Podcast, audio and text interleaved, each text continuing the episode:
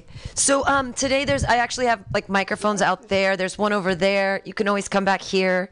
You're so personable, Jonathan. It's just lovely. Thanks. And so yeah, when you get to the fuck your baby is very funny, but there's got to be something after that to soften it. Like there's fuck your baby is great, but it's just missing. You've set yourself up for the punchline that just isn't there next. I don't know what it is, but it's really funny because you're just like, and really, because I got that whole thing. It's like, why do you have to get up? Because you're the guy? Is it because like who are the? And I don't think that you need more explanation of what the people on the bus looked like. They're just being dicks, and they're like, it's your job to give up your seat, and I get that. And then then fuck your baby. There's got to be something like you're a bad parent or something, or like, you know, I don't know what it is. It's got to be funnier. Well, no, there's just a punchline. It's a great premise. It has punchlines in it. It just needs that last one. Cuz I guess you can try to sell fuck your baby as the big punch. I don't know what other people might think about that. And then you wanted tags for that bus joke, huh? Like things that you would bring on the camping, that you would bring on a bus. Like granola or like some sort of like, like oatmeal or something. Like you I don't know, you get the hot water thermos and make, I don't know what you take when you're camping. Right. Poison oak. That's what you get when you go camping. A knife? Ooh, a knife, like a Leatherman. A machete. I don't know. Other idea, anything? You guys can get a microphone and comment, or you can just clap. It's up to you.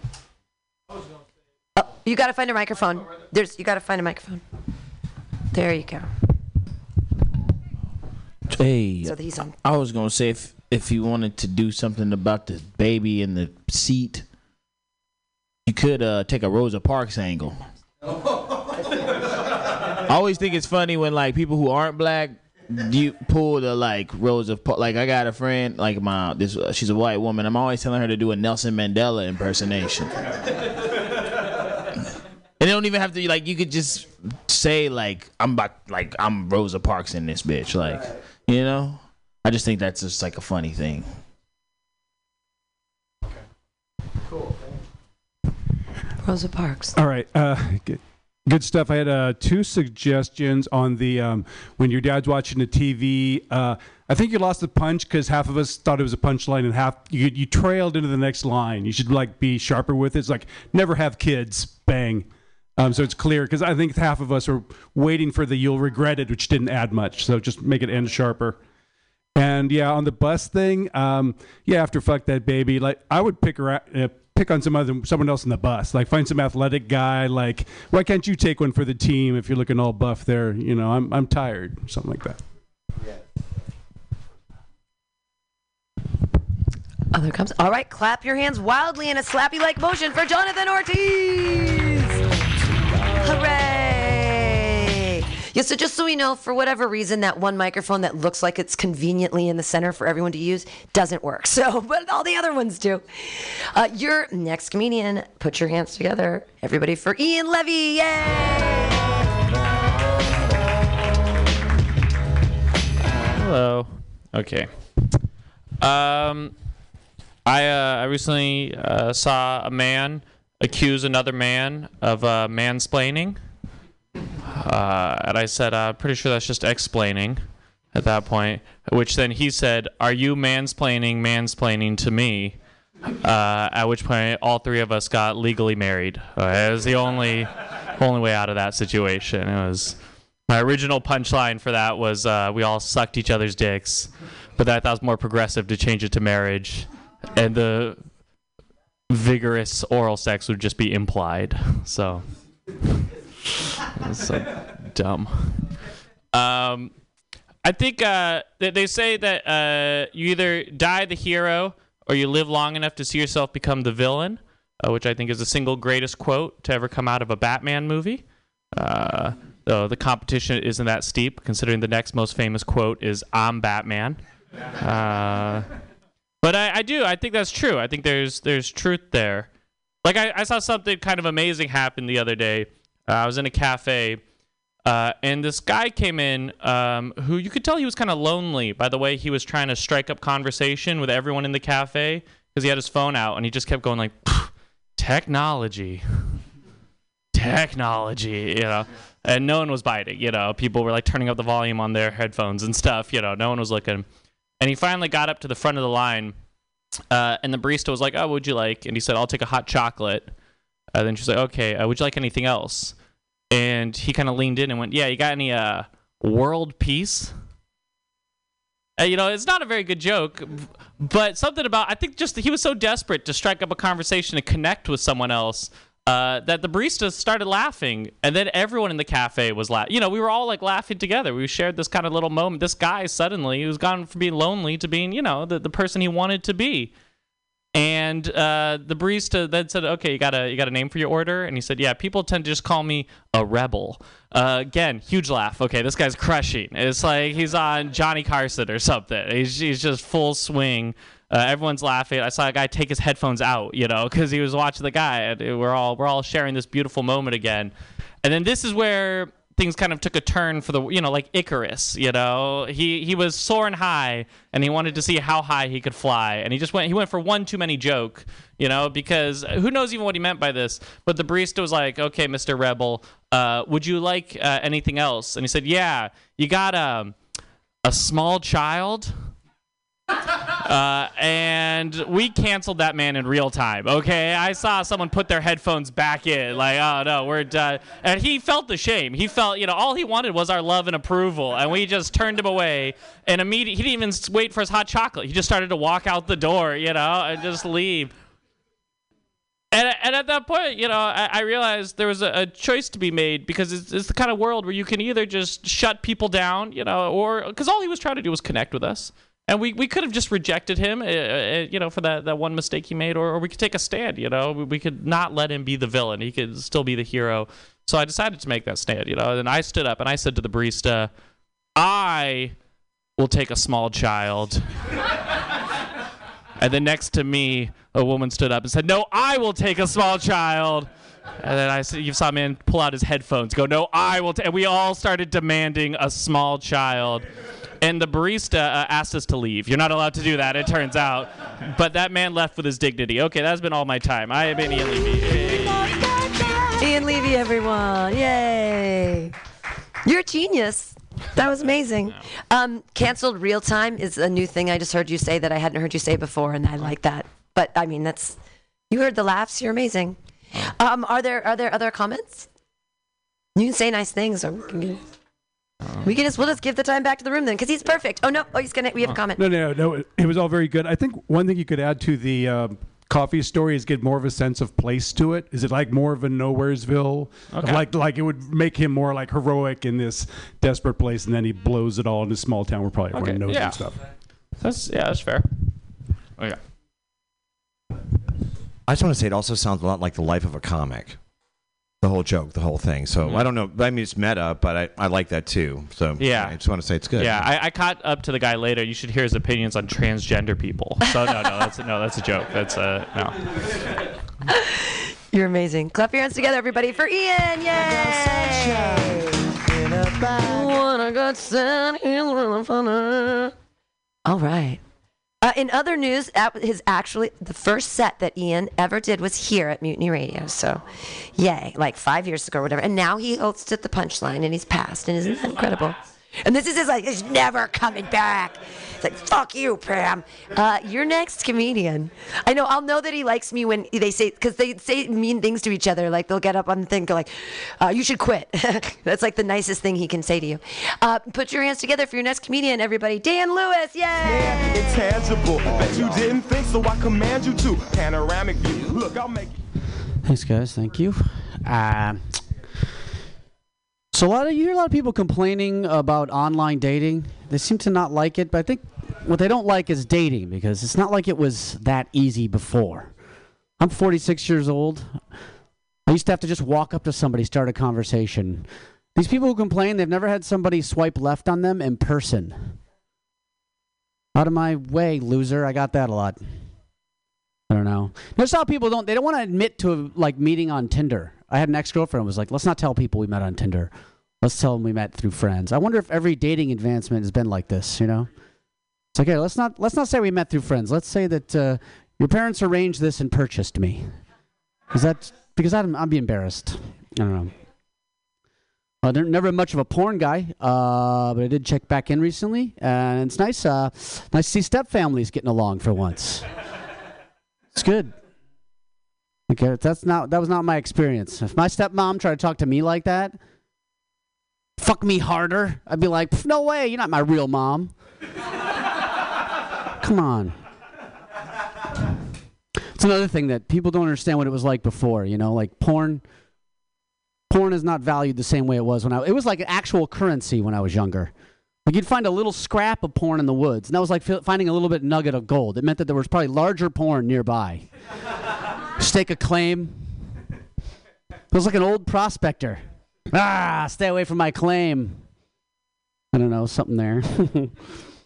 There are people that don't like dogs. They're like, I don't like dogs. It's a weird thing to not like dogs. These things have been bred to like us and for us to like them. They've been bred specifically for that reason. What kind of animal do you need for you to like it? What do you need us to do? Face of a koala, wings of an eagle, the tail that can grab onto things. That's an animal I can get behind. It's weird what we've done to dogs too. It's like reverse eugenics. We've made them worse on purpose. At least with eugenics, we were trying to make people better. I'll say that for eugenics. With dogs, it's like, hair in front of its eyes, can't fucking breathe, hip dysplasia, short little legs, perfect. What else we got? I heard that trans surgery is like 5 times more expensive for going male to female. Sorry, I'm going to start that. I think it's 5 times more expensive to go from female to male than it is to go from male to female for bottom surgery. And that seems unfair, but it's not clear who it's unfair to, women or men. It was unfair at one moment. I don't know. There's an idea there. Anyway, what else? Had a banh mi sandwich earlier today. You guys like the banh mi sandwich? Love that on the French roll. National sandwich of Vietnam. That most interesting thing about that, though, is that they kept the French roll after everything that France did to that country. That's how good French bread is. They had a guerrilla war for independence, a 10-year war, being like, get the hell out of our country, stay out, we wish you never came here, we have our own culture here, leave the baguettes. Those are pate, that's nice. Yeah, what else? I had 2 that go together here, and there's not enough time for that. So anyway, I'll just stop now and forever hold my peace. Thank you. Yay! Dan Lewis, everyone. I'm sorry I honked you crappily. You didn't. I honked you at a weird time, and I felt guilty about that. I really like how you had a mix of super new stuff that I've never heard before and things that are tried and true, and you got really good laughs, and that was really great. It was a really good balance. That whole arranged purchase thing, I've never heard that before, and I think that's very funny. To figure out that. And larger porn nearby. Wow, I'd never heard that before either. That was funny. And the only thing I could think of was, and it's stupid because it's in reference, you said larger porn nearby and talking about land, like huge tracts of land. It's just an old Monty Python joke. Oh, right. Yeah, I know that one. She had a huge, right. And I missed them. I know that I honked you shittily and you didn't do your mouth sound. I like that when you do the pate, you go, you know that tasty pate? Yeah. I like that part. So don't forget to practice that part because it's one of my favorite parts of the joke. Okay. Someone else? I like the dog thing, the reverse eugenics. I think that's good. I think there might be something funnier you could say as like a definitive punchline instead of just saying perfect. Because you list off all the things. Yeah, you're like, the master race, or I don't know. You know nice. We have made the perfect, something like that. Yeah. And, it's just an old comedy trick. If you ever talk about eugenics, do it with a German accent. You know, try that. Yeah, it's a good trick. It adds a little spice, a little flavor to it. Chenik Passat, But it might be fun, but it might also bomb horribly. That could be said of everything. Yeah. Well, mostly your stuff, Matt. Okay. One last suggestion on the on the claim thing, just come up with something specific, like, you know, stay away from my hustler or my penthouse, right. Or maybe even something more obscure. Or yeah, because you just got from the edge of the barn to the over the blah blah blah. Yeah, yeah, just, okay. Yeah. Find something to make it more. That tangible. Was brand new, first try on that one. Yeah. When making transgender humor, you should make sure that it really works. The last second. Because the thing is, like, as a straight white man standing up there talking about transgender things, you're running a really fine line there. So you either have to really slap right off or not do it. Because yeah, that's all I'm saying. Thank you. Yeah, I missed that one. Thank you. Yes, absolutely. Put your hands together, everybody. Thanks, guys. For Dan Lewis. Yay! Yay! Incidentally, I read a really awesome article about the Dave Chappelle thing by Natasha Muse. So it's kind of flying around the internet. So check it out if you're interested. She has a really interesting take on it. So, and I enjoyed that very much. That was totally non sequitur. Your next comedian, he's just such a dream and just a doll. And what a little love bug. Put your hands together, everybody, for Josh Kotsky. Yay! You need to start being meaner to me when I come up, Pan. You gotta make them hate me. I have to wear this badge to work, which sucks when you have to take a dump because everyone else knows your full ID and GPN number. I'm trying to figure out what to get my girlfriend for the holidays. Do I get her a nose ring, earrings, a finger ring? It just depends on how much commitment I want to give. I'm just not even gonna try to remember this shit. Where am I going? Oh yeah, so I think I'm gonna go with the toe ring because I wanna get engaged to the little piggy that went to market. I don't know. Gives tell people what, like, they tell them what you think. I'm really not remembering things today. We're gonna go for it. All right. I think jewelry stores know that there's something ingrained in all of us that's like you buy jewelry for the person you love. It's like animals do it. Like there's those penguins who like fuck whoever gives them the shiniest pebble. And you should look it up. It's awesome. But I think they know that, so they're going for the rest of the market. They're going for the people that absolutely hate each other. And you can see it in the jewelry store commercials that are coming out, like the Shenko commercial that came out when this holiday season, get her a diamond that will leave her speechless. It's like, yeah, it's like you could basically sub in diamond for muzzle for diamond for any jewelry store thing. It's like you sick of her mouthing off when you come home at 4 a.m. Buy her a muzzle that'll leave her speechless. And I say her because jewelry stores, they don't advertise to women to buy for men. It's to everyone wants diamonds, okay? I want diamonds, but every time I ask for De Beers, I get a six-pack. Yeah. I don't know. It's to, like, and each commercial's the same. You know, it's always like guy gives girl a diamond, girl smiles and doesn't say anything. You know, there's no commercials. There's no commercials where it's like she gets her tennis bracelet. She's like, oh my God, this is the best bracelet ever. It actually reminds me of my Aunt Susan. Do you remember Aunt Susan? No, the one that her boyfriend John, no, Jim. No, it was John, the one that he got in my... No, it's always just like no talking after that, right? There's a reason it's not every conversation begins with K. The timing is just horrible. I'm gonna skip this shit. I'm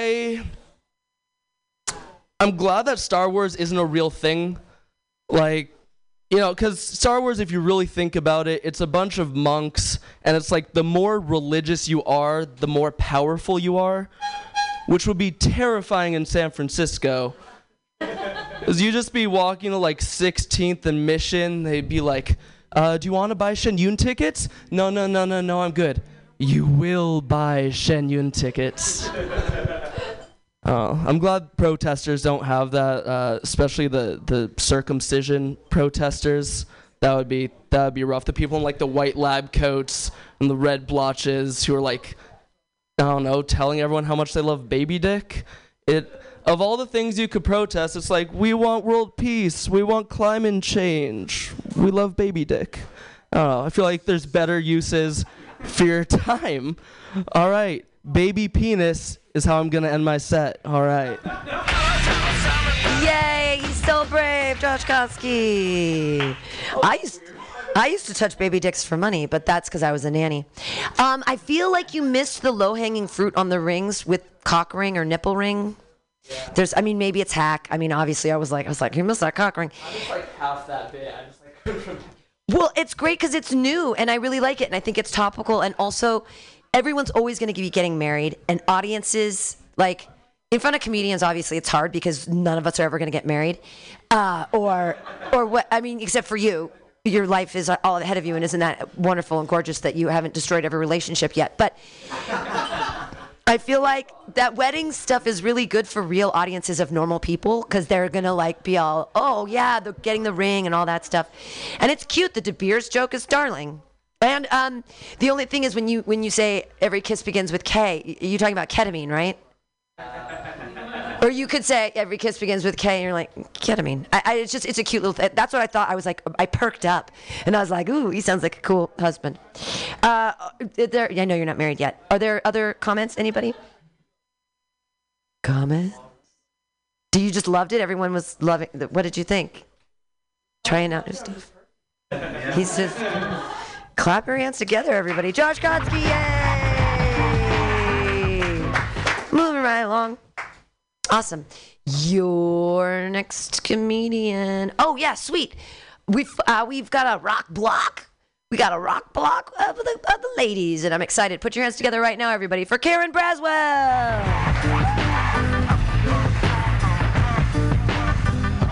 All right, ready for some lady topics?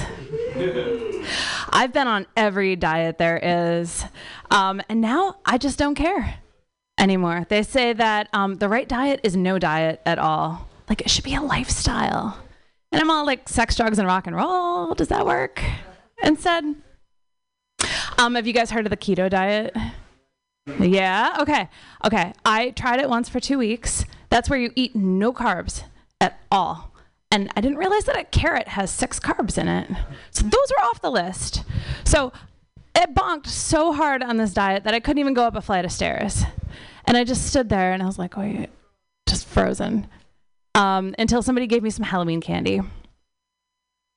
And then I just switched right into Christmas cookies.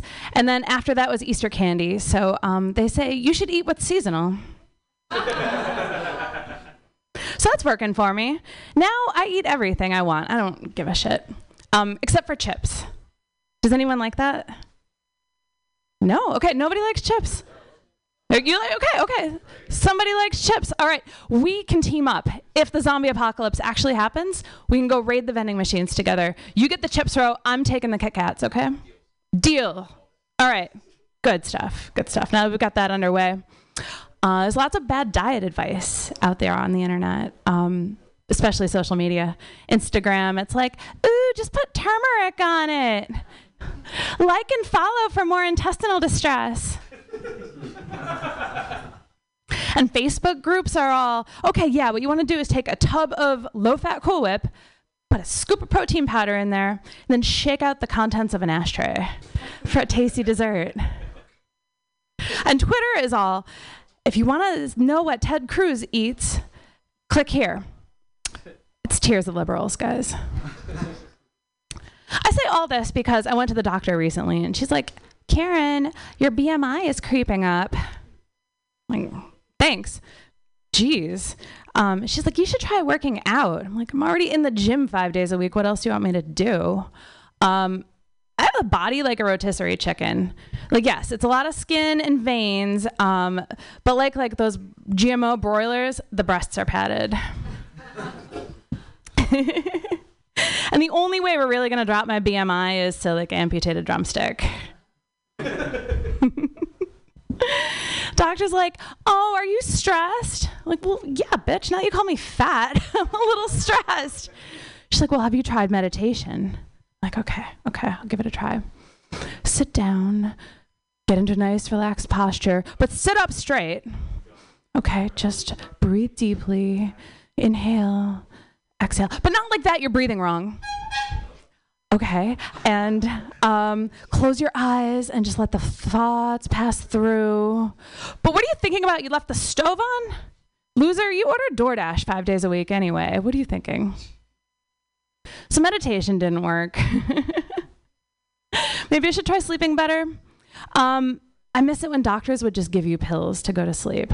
Like, getting Ambien is hard these days. Instead, my doctor gave me a pamphlet on sleep hygiene. I'm like, no thanks, no thanks.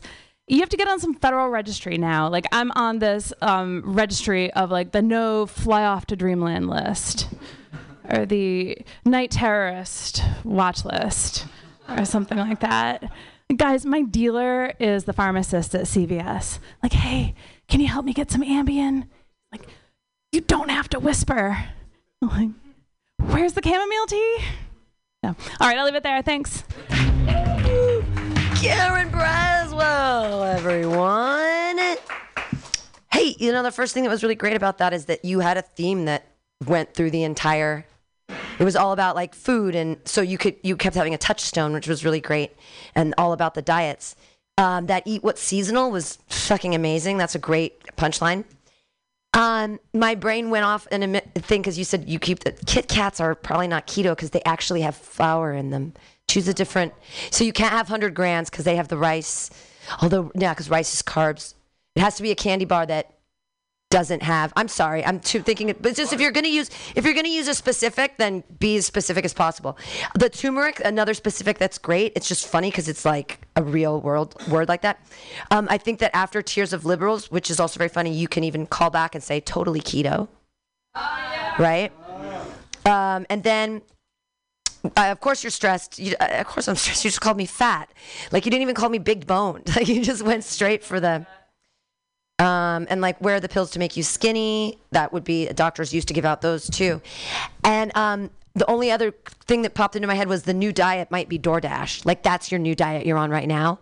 Like, I'm on a new diet now. It's DoorDash. I just think it's another way to bring it back. But it's great. Your writing is lovely, and you've got so many specifics, and you're moving right along. You're doing great. Other comments? I would just say I thought your writing was super good. I really like your word choice and stuff. Like, just say rotisserie chicken. It's just fun to say. It's true. I was wondering. I guess this is more of a technical thing. When you write, do you recite your jokes word for word from the way you write them? This is new. Okay, yeah. It might just be because it's all new. But I would recommend maybe trying to like. Because some of it felt just a little like you were rehearsed, but it's probably just because it's all new, so it's not necessarily your fault. But it's it felt like you were reciting words instead of actually talking to us, if that makes sense. So yeah, so I mean, sometimes it's if my jokes feel that way, I try to just do it off like bullet points, or off like the general idea and like the one line I want to say, and then that way it just naturally kind of becomes more conversational when you say it. But other than that, I thought it was super good. All your material was great. Yeah. Oh. All right, good stuff. Just a couple of suggestions. One, you started with the lady stuff as your line. That would be, if you have some other joke that's decidedly not that, that would be a great way to introduce your set. It's just like, here's lady stuff, and then it's just like drag racing. If I could just something crazy out the thing. Then you need another intro to the rest of your bit, but just it's a nice way to just start with a swerve. And second, when you were like... communicate with someone in the crowd, like, yo, you like chips, and yeah, I like the crunchy things, and like maybe when with the zombies, like maybe you like Nutri-Grain or stuff that's like quiet food, like he's going to get, you know, the zombie's going to catch him because he's going to make all that noise, so you can turn it into a way you're trapping other people. So that's just what it makes sense. Thank you.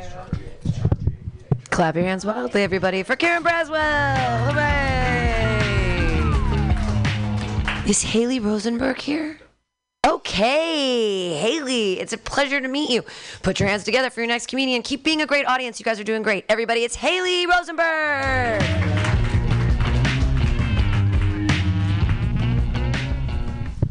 Pam, we've met. I've also been here for an hour. And I have very pink hair, so it'd be surprising if someone didn't remember me. I came an hour early to see the New York comedians. I actually just moved here from New York, which like confuses people because Thank you. Very brave of me, I know. But it seems like everyone's moving to New York these days, and they always ask me, like, why San Francisco? And I was like, New York's just, like, really hard and expensive. And, like, I was just tired of living paycheck to paycheck. So I thought I'd come out here and try out, like, utter financial ruin. Yeah, it's working out great. One thing I've noticed from San Francisco is the housing situation is fucked. I feel like if you have less than 4 roommates, you're automatically like San Francisco's most eligible bachelor. Like, I'm like, oh my God, I just have to sneak past Jared, Matt K, and Matt G. I am so down. I currently live with six 21-year-old boys in a 5-bedroom house because my life is going exactly how I hoped it would. One does live in a Harry Potter closet under the stairs, and he gets laid exponentially more than me. It is actually, like, insulting at this point. Like, I feel like at this time, like, looking on my situation, I'm ready to just, like, renounce feminism if it means someone will buy me a house when I'm 30. Like, I will activate housewife. The name of our house is Guy Heaven, and if you can't, like, picture it from my descriptions, you should at least be able to smell it. When I tell my friends back home about my living situation, they're always quick to, like, compare it to the show New Girl. New Girl being a show where a very sexy young lady lives with a bunch of very sexy young men, and the kitchen is always clean. This is not like that. So when people ask me if it's like that, I'm like, well, if the main character looked like a rocket pop and all of the guys were racing to grow porn stashes at the same time, I would say it's like pretty much the same thing. My mom has been listening to a lot of true crime podcasts lately. And I don't know how she hasn't run out of them yet because she listens to one every single day, which has made me realize that I don't know how many serial killers there are. Like, they don't teach you that in school. Because, like, I always thought that the ratio was, like, 1 serial killer to every, like, million normal people. But by the sheer amount of podcasts, it's more like 1 to 1, and we all have a secret. Which made me realize, like, am I going to get serial killed? Like, is that something I have to watch out for? Because I know, like, as a woman, statistically, I am going to be murdered. But, like... But that's just such an embarrassing way to go. Like, I'm going to be missing for weeks. Some hot blonde jogger is going to go by. She's going to see my dead puffy body, be like, ew, oh my God, so gross. And I'm like, yeah, yeah, we get it. You're so skinny, and I'm all bloated.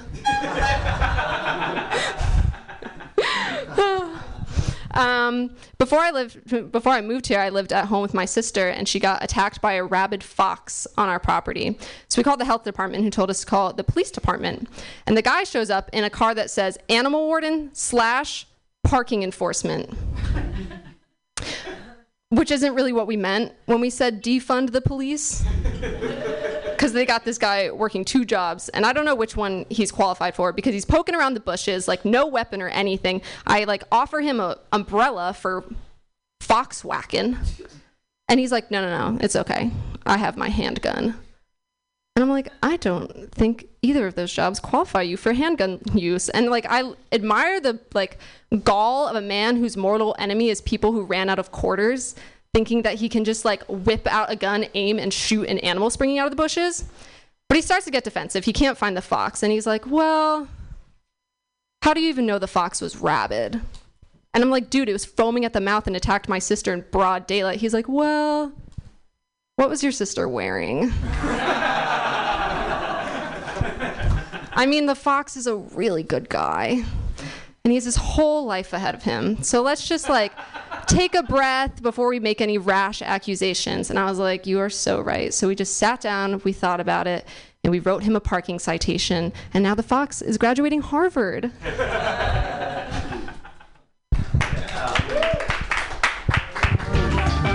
Put your hands together, everybody, for Haley. Yay! You ran the light a little bit, but that's okay. Your personality is awesome. You're so laid back and confident, and you have great punchlines. The smell it line was great with the guy heaven. and the sheer number of, you have a great way with language, the sheer number of podcasts, and the bloated punchline was great. I mean, I was so engaged that I forgot to look at the time, and Chad had to like nudge me and be like, you got to pay attention to the time. And then I was like, oh, but I was really engaged, so it was great. I don't have anything to, I don't have anything to say. Yeah. This one on? This one, all right. You were amazing. Like usually I have this peeve about people with their notebooks on stage, but I did not have that peeve with you at all. You were so laid back. Your energy was amazing with that. You know, it's gonna be a character about you. And like the thing with the Harry Potter, like this one thing I had to say is like you kind of look like Tonks with the hair. And I forget exactly what you were going, but like, what was the next punchline after that with the Harry Potter? That's I was thinking about like. Because of that, like, Tonks is able to, like, you know, change her own looks and stuff like that. So you can do so much stuff with that. Does that make sense? Yeah. Yeah. But overall, amazing job. Yeah, no, I liked a lot of those jokes. There was the one I was thinking about was the Netflix, the serial killer, the true crime serial killer stuff. I thought about it. Brought to mind I don't know if you know the old Andy Warhol quote, but it's like eventually everyone will be, you said there would be a 1-to-1 ratio, so you'd say everyone will be a serial killer for 15 minutes. But I don't know if people know that everyone will be famous for 15 minutes line enough to get the thing. Okay. That's, I'm so fucking old. It's a known thing, right? Anyway, yeah, all right. What was the other one? Shit. Oh, yeah, I was, it seemed like maybe you'd say, I thought you were going to say that, in San Francisco's warm enough to live no paycheck to no paycheck. Anyway, I don't know. It was just a random thought that popped in my head. Shit, I had something else too, but I don't remember it. Anyway.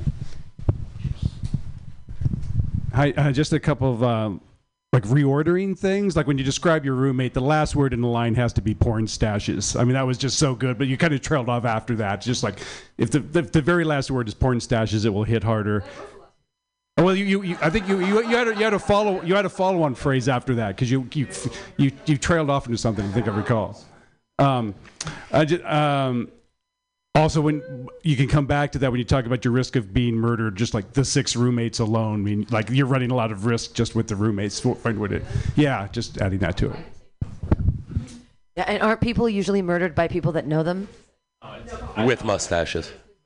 I thought it was all great. It was all super good. I was just wondering, is the fox going to Harvard, is that a reference to a specific person, or is that just in general people going on to be successful? That was like people. I think it was a dude from Harvard. Like. Oh well, no, that's Stanford. So I went to school in Boston, so like. Oh God. It happened at Harvard too. I remember. It wasn't. Oh. But it was basically like. Okay. Because it might make it. I don't think it really matters, but if you want to make it a little bit more specific, you could say like went to the Stanford swim team or something. But other than that, it's like a great joke. So don't. Yeah. But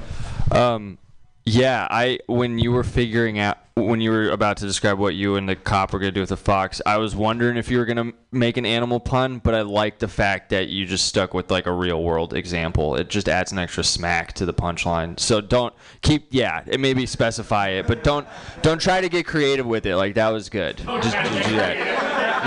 That was good. It was good. No, it was better. Like instead of some stupid animal pun, that was good. That was good. That was a completely true story, and as it was happening, and the guy was in the bush. I ran up into the house with my sister. I was like, "This isn't the bit. This is it." He's writing himself. Clap your hands together, everybody, for Haley! Yay! All right, your next comedian is the last one for comments, and then it's just an open mic, and we do have room to get everybody in tonight. Don't worry, because people have been really generous about giving time back to the room, and do that one more time. Pay attention to this comic and take notes. Put your hands together, everybody, for Brady Pearson. Yay!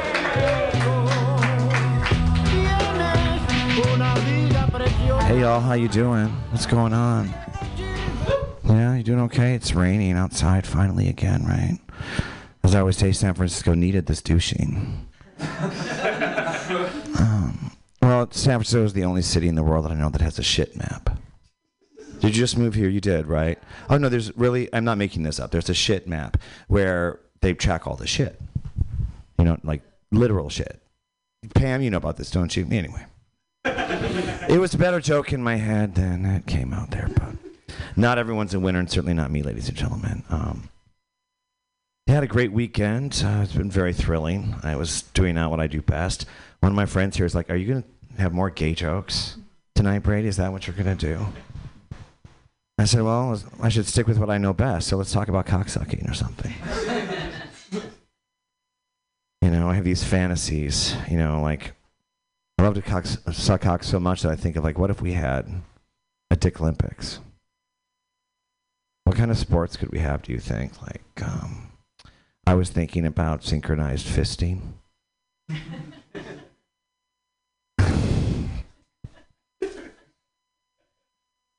And then there's the snowball relay. Do you know what that is? A snowball. Do you? Anybody else? Yeah, okay. So a snowball is when you run up to the dispenser, you know what I'm talking about, and you fill your mouth with it, and then you go and you pass it to the next person in the race. I call that Saturday night. These are the things I do, ladies and gentlemen.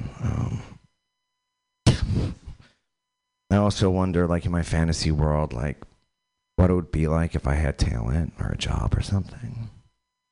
So I think, like, I'm missing my true calling of being a marketing executive. And so I came up with some perfumes to address the American condition. The first one is called White Woman. And you have to say it just like that, like, White Woman. And the tag is always in front. And then for gentlemen, because there's always a heterosexual companion to everything, you have to have the, it's called entitled. It's how you feel. I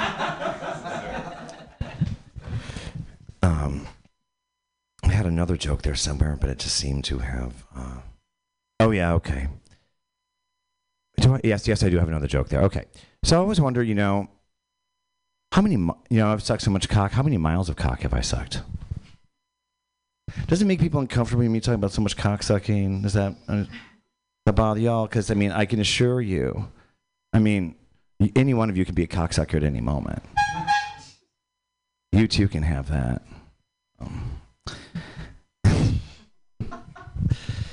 And my final fantasy for the evening, ladies and gentlemen, is I decided that I would rewrite Little Orphan Annie as Little Orphan Fanny. And I thought I'd give you a bit. I've been working on it, so I just wrote a little bit of it for y'all, so here we go.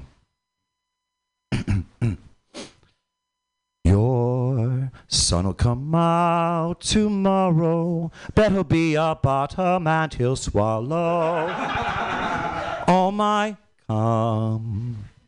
He'll be gay, but he won't be lonely.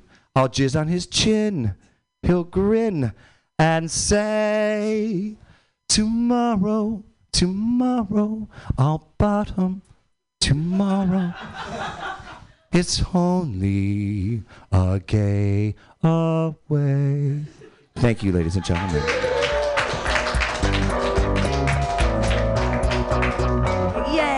Brady, hooray! I love that you do the gay away now every time, and I'm so happy. You stay up there, sweetheart. Yeah. Okay, everything was great. The only thing I can possibly think of is that when you start talking about, I love synchronized fisting. I feel like you need some more events, yeah. And I have one for you. Oh yes. Because it goes with your mile. How many miles of dick have I sucked? Right. So you could have a marathon of dick, right? Oh. And if it's 5,280 feet in a mile, and you do your joke about from tip to taint, it's two passes, oh, is a foot. And so it's his joke. It's his other joke. It's his other joke he has that's amazing. And I'm saying you can put these two together. And because if you have 26 miles in a marathon times 5,280 feet, so you can actually do a big fucking number and be like, and I've sucked your mom's cock too, or like your dad, or whatever, like something. But I feel like those, you know what to do with them. Yeah, you mesh them together. But it was great.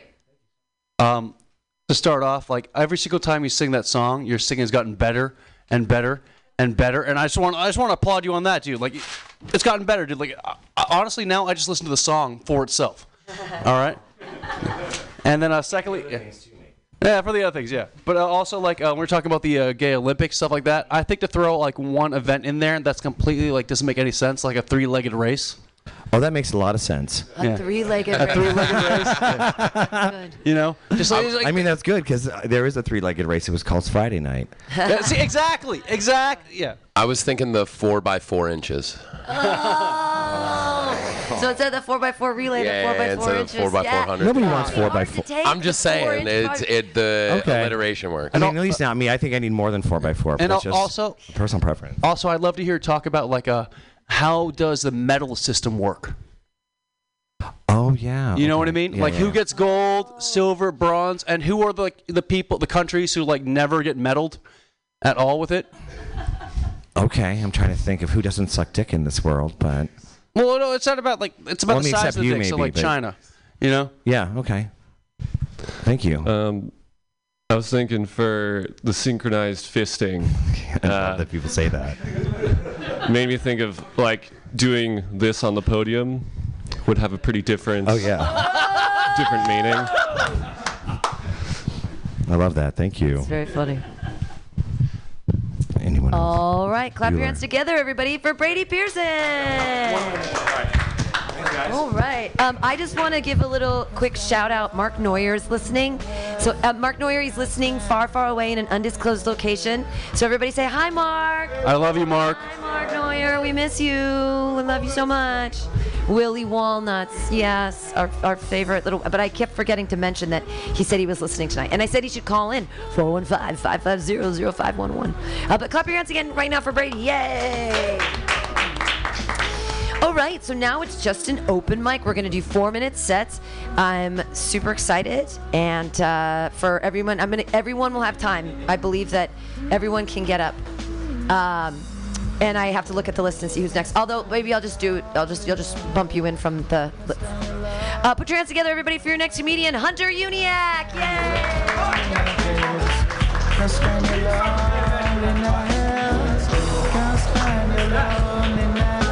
Yes.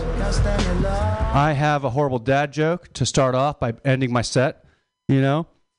So it's this one. What do you call the Native American ghost I just jabbed my finger with? Pocahontas.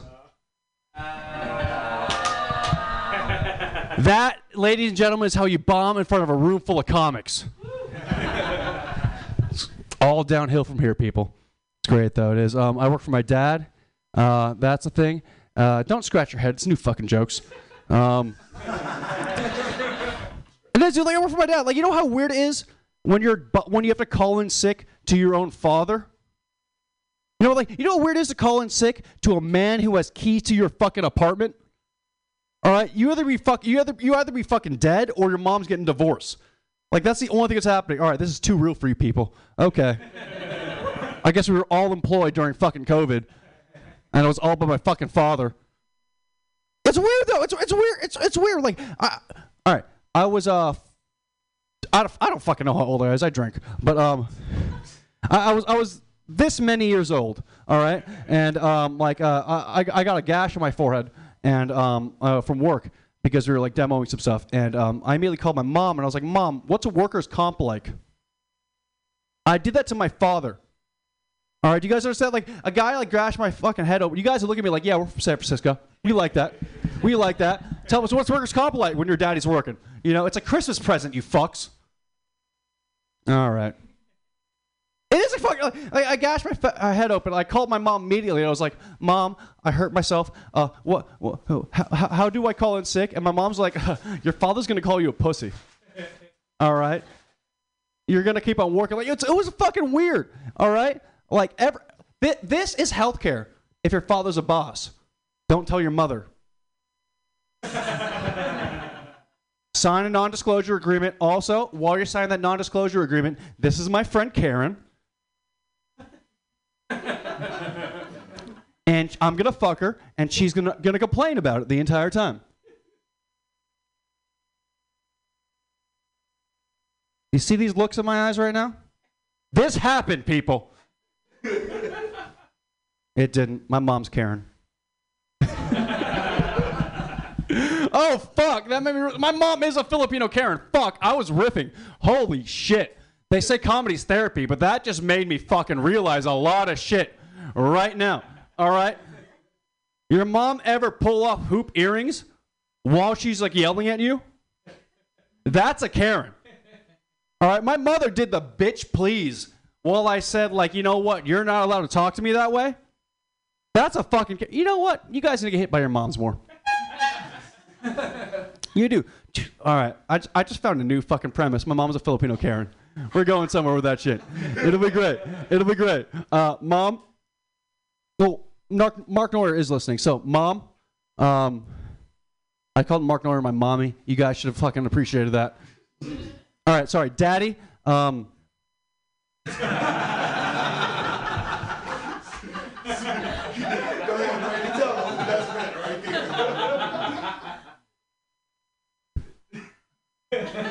Brady's going to leave a gash in the back of my forehead. And I'm going to call for health support. And his health support, not going to have anything. But anyways, Brady, I'll be outside and lonely. That's my time. Hunter, Yulia, hooray. Hunter, that was lovely. And this is funny. I was listening today to an old joke workshop that you were on, Hunter. And you've forgotten this joke, but it was brilliant. And it was the taquerista. It was a taco person and a barista combined. Do you remember this? Yeah, and I listened to it. I was laughing so hard at that set, and it was from like last year in March or something. Anyways, I just wanted to remind you of your taquerista joke. Can I what? Oh, it was on the night playlist. No, I'm sorry. That's too much work. You're next. I mean, I love you, and I'm going to work for you, but I'm not going to work that hard. Your next comedian. Oh, I know who it is. He had the really funny comment today about stop being creative. Put your hands together, everyone, for Kyle Morrissey. Yay! I find Brady's whole act hard to believe. He gives terrible blowjobs. All right. I was supposed to go right after Brady. I'm doing the same riff. It wasn't supposed to be Hunter. All right. I don't care if the context is different. I'm getting skinny fat, which feels like a cruel joke because after spending my whole life getting told I look like a Holocaust survivor, now I get told I look like a Holocaust survivor who stole the bread from all the people who died in the Holocaust, which it's offensive. I always thought I looked more like a guard. Come on. Look at this jawline, man. Just give me a break. I mean, I still have my health. My dick works. I went through a phase where I thought my dick didn't work, but it turns out I just didn't want to have sex in the first place, which I didn't know guys could feel that way. I did not know. I did not have problems with my dick. I just had problems with boundaries, apparently. Which is the self-knowledge is helpful because now whenever I'm in this situation, I get to be like, see that? That was my decision, okay? But it might still have something to do with you. That's irrelevant. I'm engaged. I got engaged recently, which sucked. It was stressful. I proposed to my girlfriend in a rainforest, which meant I spent a lot of money on a ring and then a lot of time worrying about losing it in a rainforest. I felt so irresponsible bringing a diamond into a jungle because all I could think about was all the people who worked so hard to take it out of one. I was like, I'm going to be undoing all that work if I lose this little piece of shit diamond. The diamond is that's the stressful part because we argued about which one to get and when we finally settled on the one that she wanted, the jeweler was like, well, it's a great choice. This diamond's actually conflict-free. And I was like, not really. That's what you think. I happen to know there's a lot of conflict now surrounding this diamond. She was chasing me around the apartment with a machete. Yeah, it was good. I mean, that's why it's stressful because you want it to be good. Like, I had this whole thing in my head memorized about what I was going to say, but let me tell you, the moment I got down on one knee, that was the worst set of stand-up comedy I've ever done in my life. I just bombed for 8 minutes straight, all right? She had tears rolling down her face. Not of joy. Shit, I don't know. Anyone like blaming their parents for their life? It's fun and I realized that because I went through a phase where I was like, I'm not going to do that. I'm going to take some responsibility for it. They were human. They're not perfect. And, you know, I got to own my faults. And that shit sucked. I felt like Atlas trying to hold the whole world up. Once you just decide to start blaming your parents, it literally is like slipping into a hot jacuzzi. You're just like, fuck, yes, it's all their faults. Yes. Oh, turn the jets on. Oh, maybe I was molested. Oh, yes. Ah, they never loved me. All right. I'm going to end on getting molested. Goodbye, everybody. Yay, Kyle Morrissey. I am so covetous of your In-N-Out cup. Your next comedian, I believe he's here. Put your hands together for Sam Leon. Is Sam Leon here? Yes, he is. Okay, everybody, put your hands together for Sam Leon. Yay! Yeah.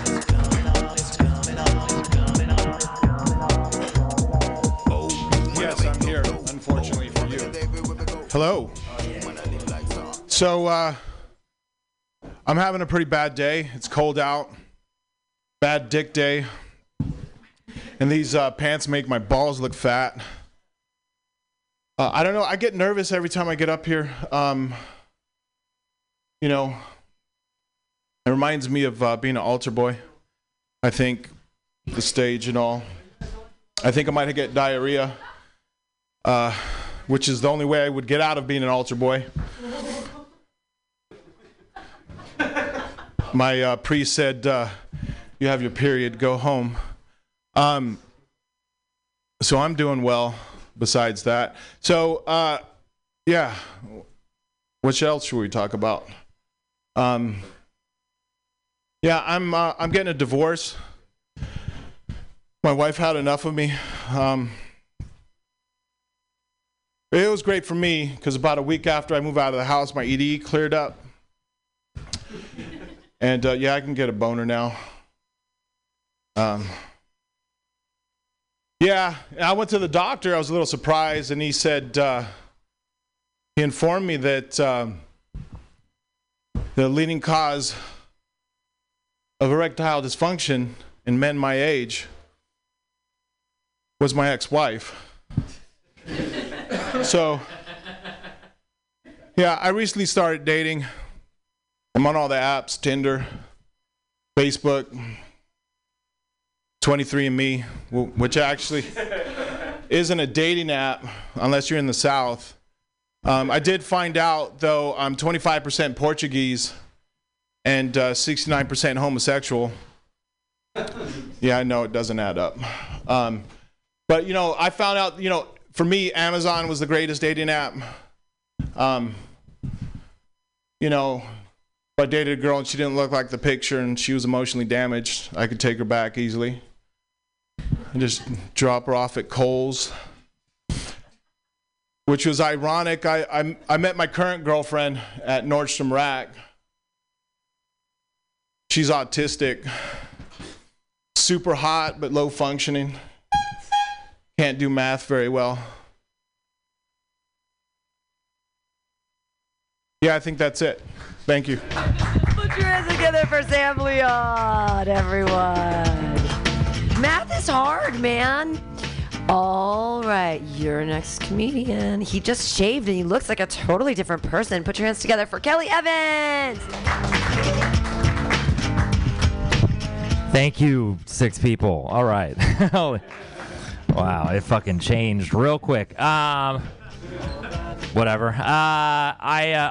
You hear a lot of jokes about comics talking about how their parents are disappointed in them because they do comedy, you know, which sucks, I guess. I think what sucks more though is that my mom is proud of me for doing open mics. She's like, yeah, you're doing it. I'm like, you need to raise your standards, you know, like, fucking serious. She's always asking me to do like jokes now for people. She's like, do one of your skits for Sally. Come on, do a skit. I'm like, I don't think they want to hear my jokes at Grandpa's funeral. You know, it's not a good time.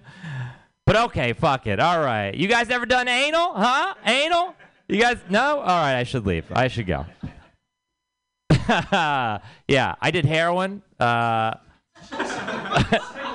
Not recently. No, like, this is a while ago. All right, we're good. I'm good now. I'm good. And, you know, there's a lot of information out there about heroin. You know, there's a lot, but most of it is bad. Nobody talks about how awesome it is, because it is. There's a reason why people do heroin. Don't do it. I'm just saying it is also, it's amazing. All right, like, see, nothing else is that good. I'm just gonna throw it out there. Okay, I love chocolate chip cookies. Fucking love them. They're amazing, right? But if somebody was like, listen, if you want another chocolate chip cookie, you're going to have to suck this dick. I'd be like, oatmeal raisin for me, baby. All right? Oatmeal raisin. The fucking no cookie is that good to suck a dick for. I'm sorry, but heroin is. Heroin is, you know?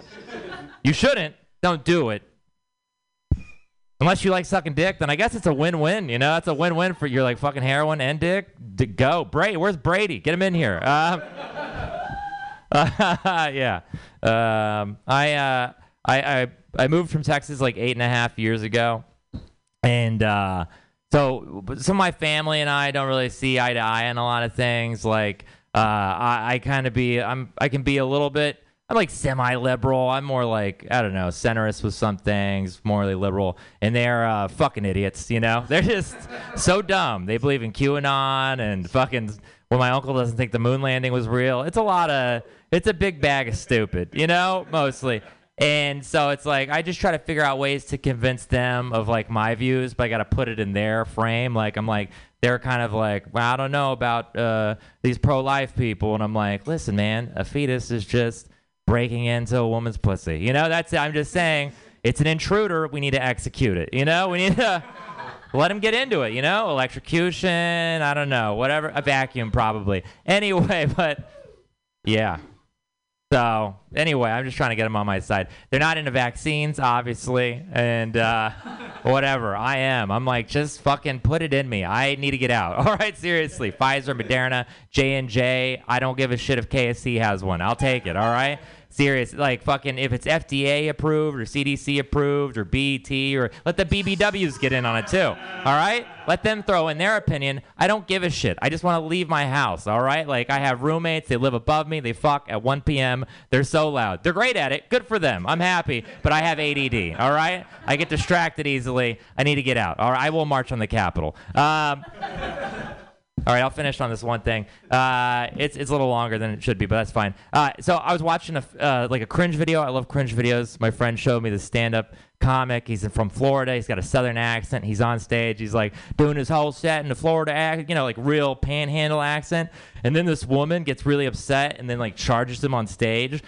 And he switches to a Jamaican patois. He's like, oh, Lord of mercy, boy.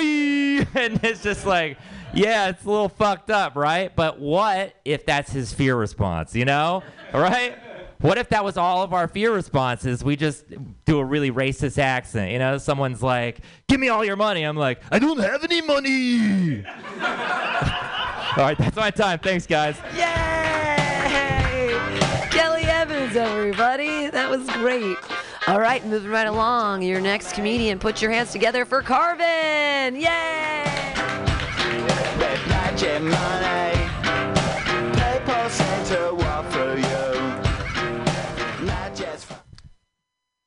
Big.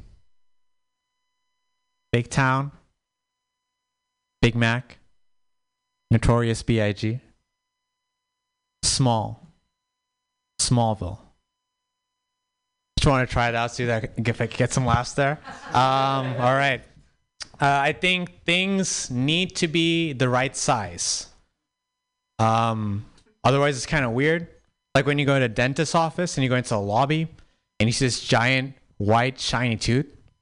It makes me a little uncomfortable. I don't trust those dentists, because if you have like some healthy teeth, you ideally don't want to remove that. You do want to keep that in there. So I don't trust those dentists. I feel instead of putting those like big, glossy, big pieces of teeth in the lobby, they should put like the really ugly teeth to show that they've like, you know, saved some people. Make it like a big game photo that people have and post on Instagram. The dentists are posting on the side with like instead of a rifle, a little like dentist stick with, you know, the mirror. And then they'll say, suction.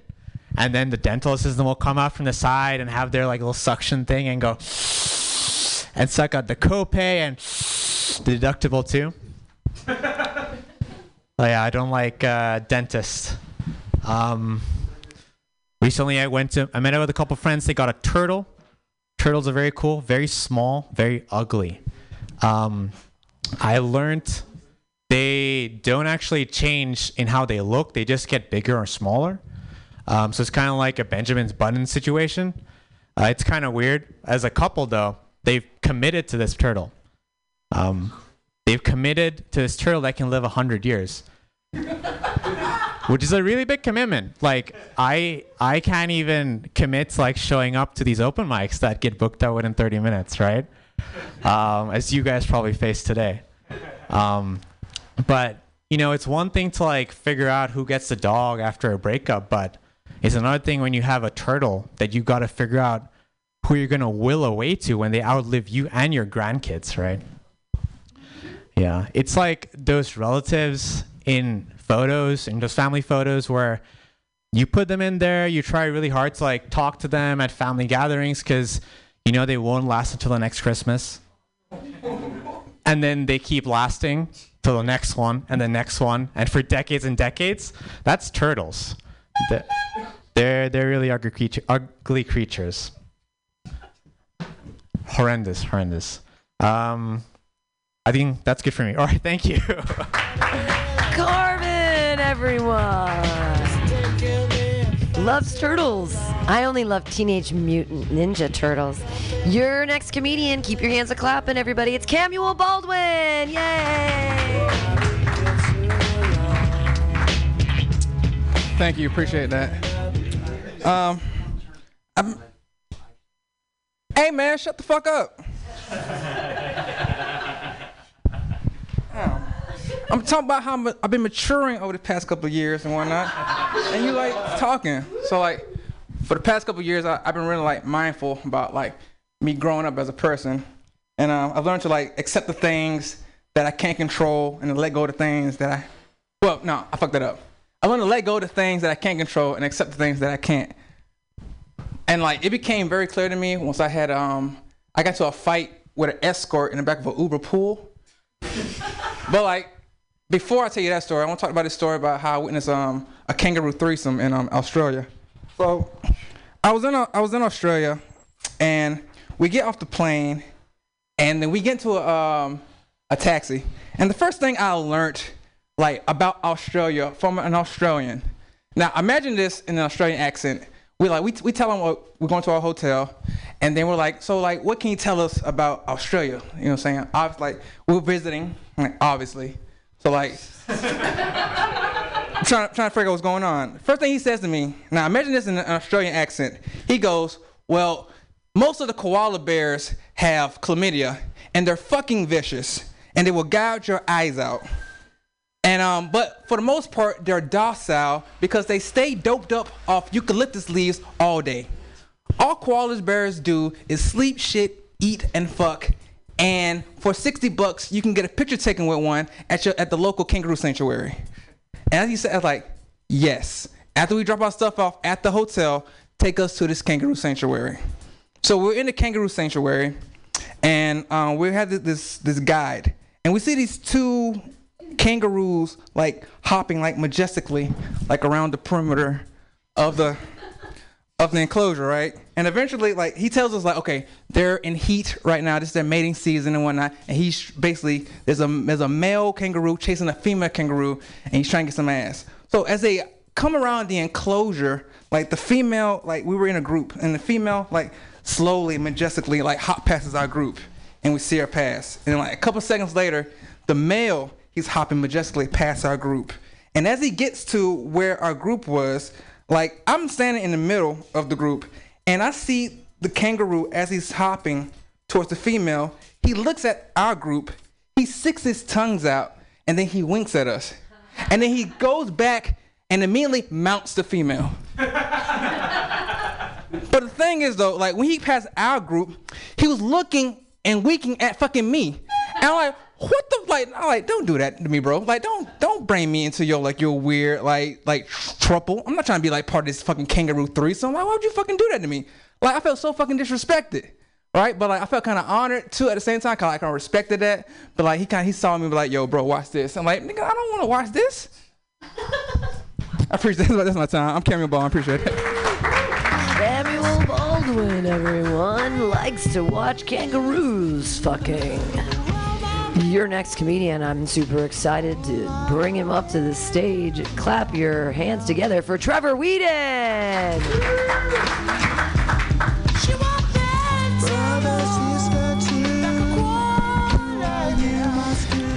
Sorry, my face looks like this. So I found my old microphone. This isn't me being a fresh open micer, just like, oh, I brought a new one. I was in a band before, and we were kind of like The Who. Not so much music-wise. Our drummer died of an overdose. Sad, right?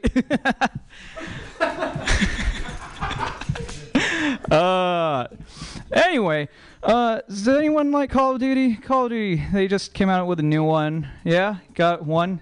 Yeah, I don't like talking to people either. Yeah, I like Call of Duty. You know who really likes Call of Duty is Alec Baldwin, because I heard he challenged Helena Hutchins to a 1v1 on Rust. Turns out he won. He shot and killed someone, that's it. Next. Did you guys see that Johnny Cash biopic? It's called Walk the Line. I really think it should be called Need for Speed. No? God damn. He had an addiction to speed. Anyway, next one. Astroworld. Anyone know what that is? It's the Travis Scott Music Festival. Made headlines recently. Because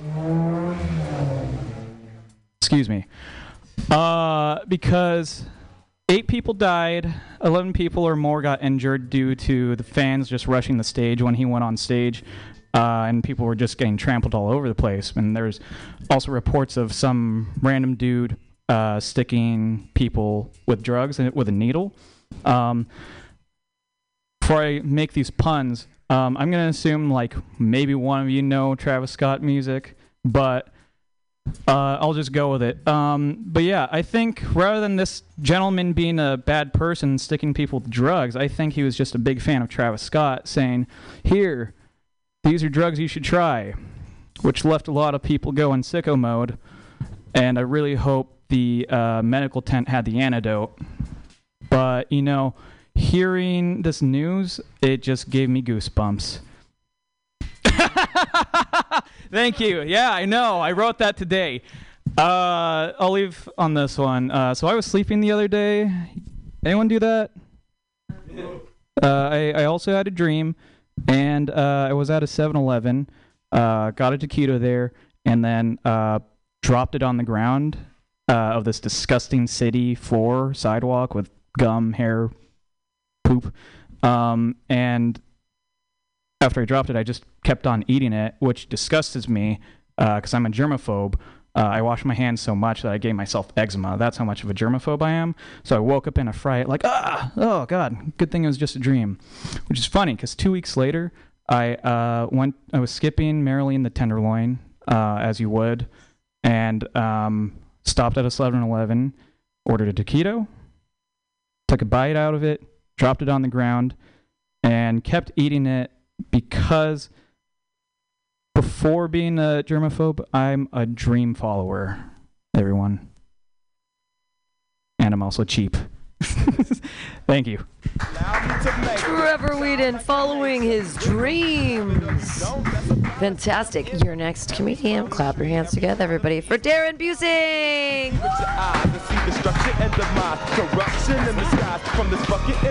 At my age, no one cares what I look like anymore, so I get to just give up. It is wonderful. I can slap on some cargo shorts, nice and beige, not remotely shaped like the human body. I can do a Macarena self-grope whenever I lose my keys. Hell yeah, surrender looks good on me. This dude knows what I'm talking about. You look like you know a lot about giving up. How about after the show we go to Costco and talk fashion? So, my wife Susan and I, we've been married for redacted years now. So we're trying different things in the bedroom to, you know, spice things up a little bit. We've learned a lot. Like we're both really allergic to cayenne pepper. No, a lot of you have burned your tongue on a hot pocket, but not like I have. So instead, we went to go to the Good Vibrations. Gotta say, most of that stuff is not our speed. Anal beads? You expect me to put these inside the mother of my children? We were raised to respect one-way streets. And what is pulling them out going to accomplish except to remind me that I have to mow my lawn? So they said, okay, you guys, we got to start you guys slow. Why don't you try this little game called Sexy Six? It's simple. You throw six dice and smash together whatever body parts show up. Word of advice, don't start with the Cirque du Soleil edition, not unless you have a very discreet chiropractor. Thankfully, they took mercy on us, and they let us exchange that game for the AARP version of the dice game. Turns out if you replace fisting with missionary and a couple of dice, you suddenly have much better odds on the cum line. Kids now know not to be alarmed whenever mom yells, Yahtzee! So, I've had trouble with insomnia for quite a few years. Yeah, no segues here. So I've tried a lot of programs. They all say what's important is to simply relax. Just make these 12 changes to your everyday life. First, no caffeine after noon. I'm reduced to herbal teas. It sucks. I have a chamomile bag that literally says, "Deep 5 minutes while thinking peaceful thoughts." Blow me. I need liquid will to live. This cup of hot hay water can fuck right off. I don't want to get trolled by a tea bag. I'd rather get tea bagged by a troll. And no alcohol for 4 hours before bed. Those are the best drinking hours, am I right? What are we supposed to do, knock these back at our day jobs? Sorry, boss, doctor's orders. There's so many rules. You got to go to bed at the same time every night, but only if you're really tired. Write down in a diary how much you're awake in the middle of the night, but don't stare at the clock. Oh, yeah, and remember to meditate. I'm sorry, in the middle of this foot-long to-do list, did you forget the part about doing nothing for 15 minutes? Sucks to be you. You're going to be up all night again. And no looking at the phone at night. That blue light will fuck you up. Where do you think I keep track of all this shit? My checklist is on here. My sleep diary is on here. My goddamn meditation app is on here. You know what? If you're an Amish insomniac, you've already tried all of this. You're fucked. Just give up and throw yourself under a horse. Feeling good, San Francisco? All right, one last question. If you drink your stepsister's breast milk, does that make it half and half? Oh, don't you turn sour on me, too. All right, that's my time. Thanks. Yay. Darren Busing, everyone. Namaste. All right, your next comedian, she just ran in the door from the outside. She is moist. Put your hands together for... I didn't mean that for that to be, like, I thought it was going to be gross, but then when it came out of my mouth, I was like, Pam, you shouldn't say things like that. She's probably still wearing a midriff. Put your hands together, everybody, for Denise Lee. Yay! Devil's food cake, very moist. Hello. Hi, I'm Denise. Ooh, that was the floor. That was not anything else. There was a little... Just saying. Anyway, I'm Denise. I'm an immigrant to the Bay Area. I come from a foreign country far away, which is, as you can probably tell, now let's say it all together, Texas. I was born and raised in Texas, so when I first moved out to California, I was so freaked out by all the weird shit I saw, right? Like, people were eating salads, like men walking down Castro Street naked, and women were making decisions about what to do with their own bodies. It was nuts. It's crazy. Like vegetables and the ability to get an abortion at the same time. That's a lot to take in for a Monday, right?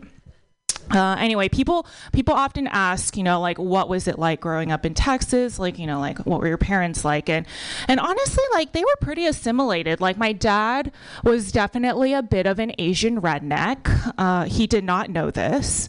But, yeah, he drove a pickup truck, and he also had a very large, or he still has a very large, like, rifle collection for hunting. It's confusing though because he's never gone hunting before, And I know he doesn't keep all these guns for self-defense because he doesn't own any bullets. His hobby is buying these rifles on eBay and then looking at the same rifles at Base Pro Shop for full price and then making fun of all the white people who buy them for that much. And he's like, oh my God, Texas rednecks, they'll believe anything. And then he turns up the volume on Fox News and then just combs his mullet. I don't know. I mean, I think it'd be better. I don't know why he couldn't pick like a more useful item to collect. Like at this point, his rifles are basically just like large sticks if someone invaded our home, right? We were very frugal growing up, and I know this because once our home did get burglarized. Yeah, like a bunch of robbers came, and they really picked the wrong house because they didn't find anything of value to take. Like the most they took was like some of my mom's jewelry, right? And she was devastated. It was like her jade bracelets and her like gold necklaces. And she was just like, do you know how hard it is to find knockoff jewelry that looks this real these days? They don't make them like that in New York Chinatown anymore, you know? My dad, meanwhile, was all upset because they did not touch his hunting rifle collection at all. He kept telling the policeman, like, oh my God, these people do not have good taste. And the policeman was like, yeah, liberals, am I right?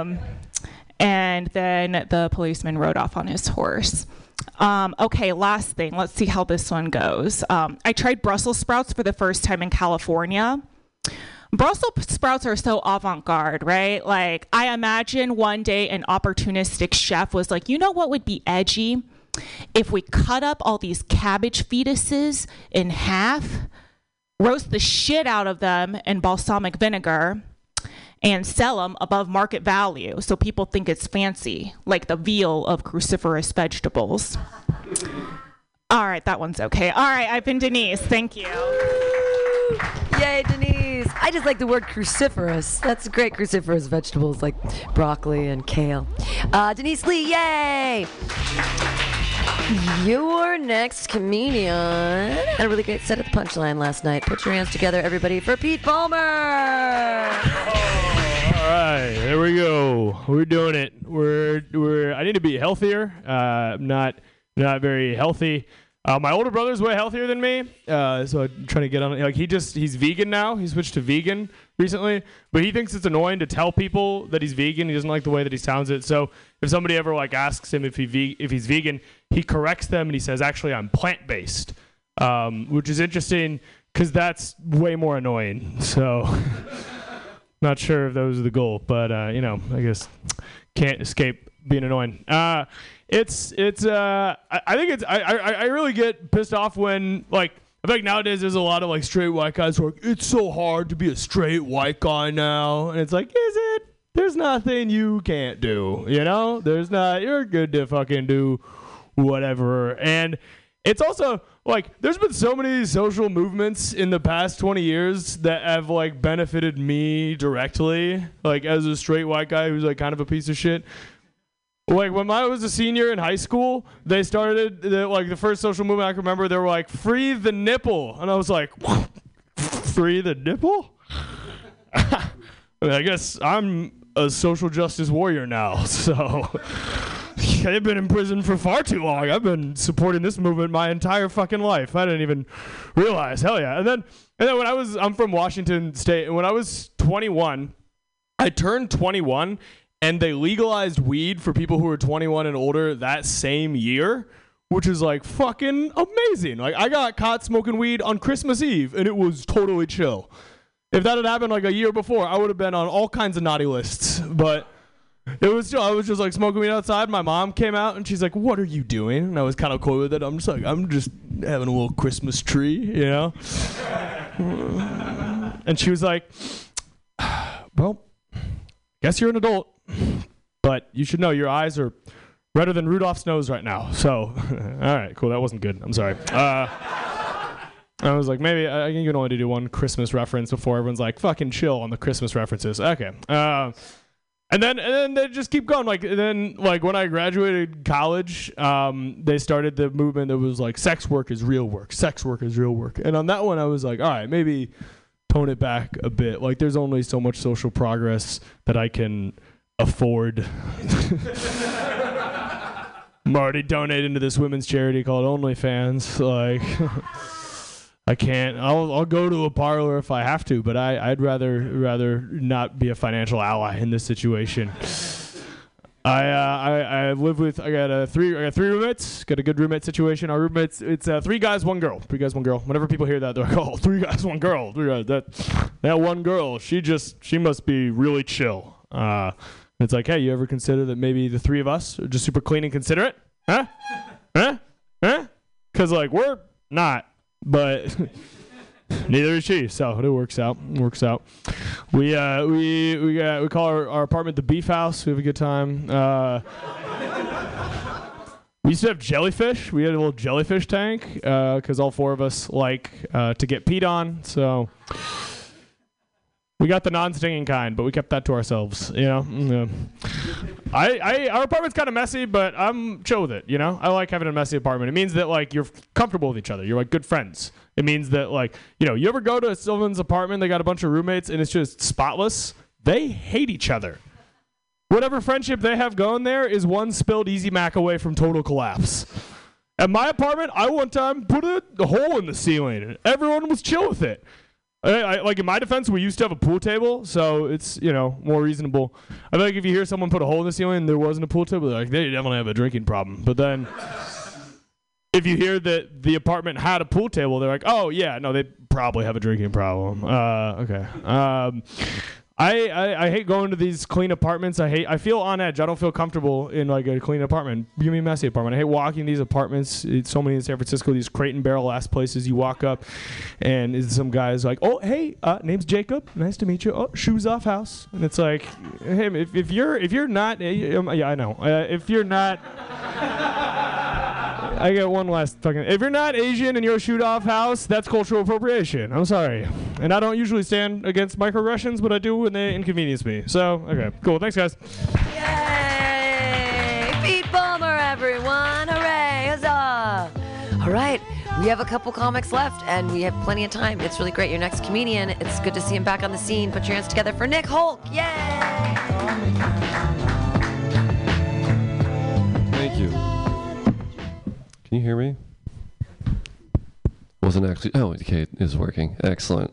Yeah, thank you. I was thinking the other day that I'm glad that I'm not bisexual, because then I would feel uncomfortable around every gender. And right now, I at least have my straight guy safe space. Like, if I'm at a bar, I try to talk to like three girls, strike out with all of them. There'll be a group of dudes at the bar. And I don't know them, they don't know me, but I can just go up to them and be like, dude, what are the odds every girl in here is a lesbian tonight? They're like, dude, we were just talking about that. They're like, hey, do you like sports? I do like sports. Do you guys think hot girls are hot? Hot girls are so hot. Bam. Just like that, groom's in his wedding. Straight guy friendships are so simple. The best. Where's Brady left? I think Brady said I looked entitled, which I think is fair.